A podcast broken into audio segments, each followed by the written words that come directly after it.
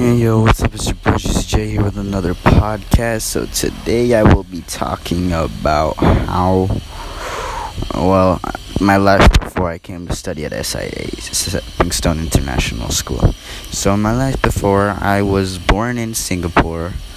Well, yeah, I was born in Singapore and stayed there for six months. Then came to Cambodia for about three years. So then I went to America well after th- well those during those three years I went to Thailand too for like a month and and my well my mom gave birth to my sister Abby. So during then after that I went to America stayed there for like three months met all my um, relatives in America. After that came back to Cambodia for the next three years and started school at the age of five at my church learning Khmer first Khmer was my first school learning that I Khmer was the first language I was learning, but I knew how to speak English first. But after Khmer, I started to wait after that.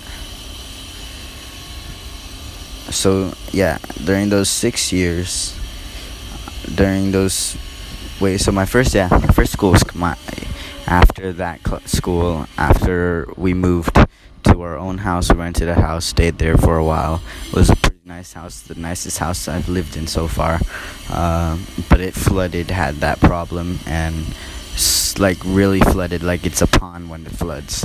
Like there's fish, literal fish in there.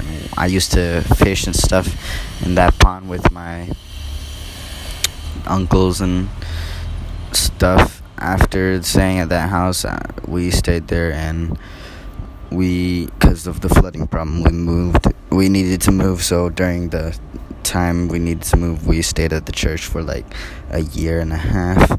We stayed there uh, we lived at the church. This church right now is called the church is now our old church that the church that i lived in is now the church that uh, is rented by some korean christians which mr kim knows it's called Sunrin Church, I think. Yeah. Well, that's what it's called now. I'm gonna.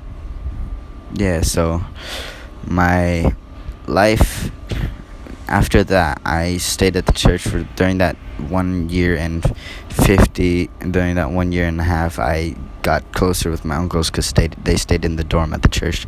I got closer to every one of my uncles, very close actually.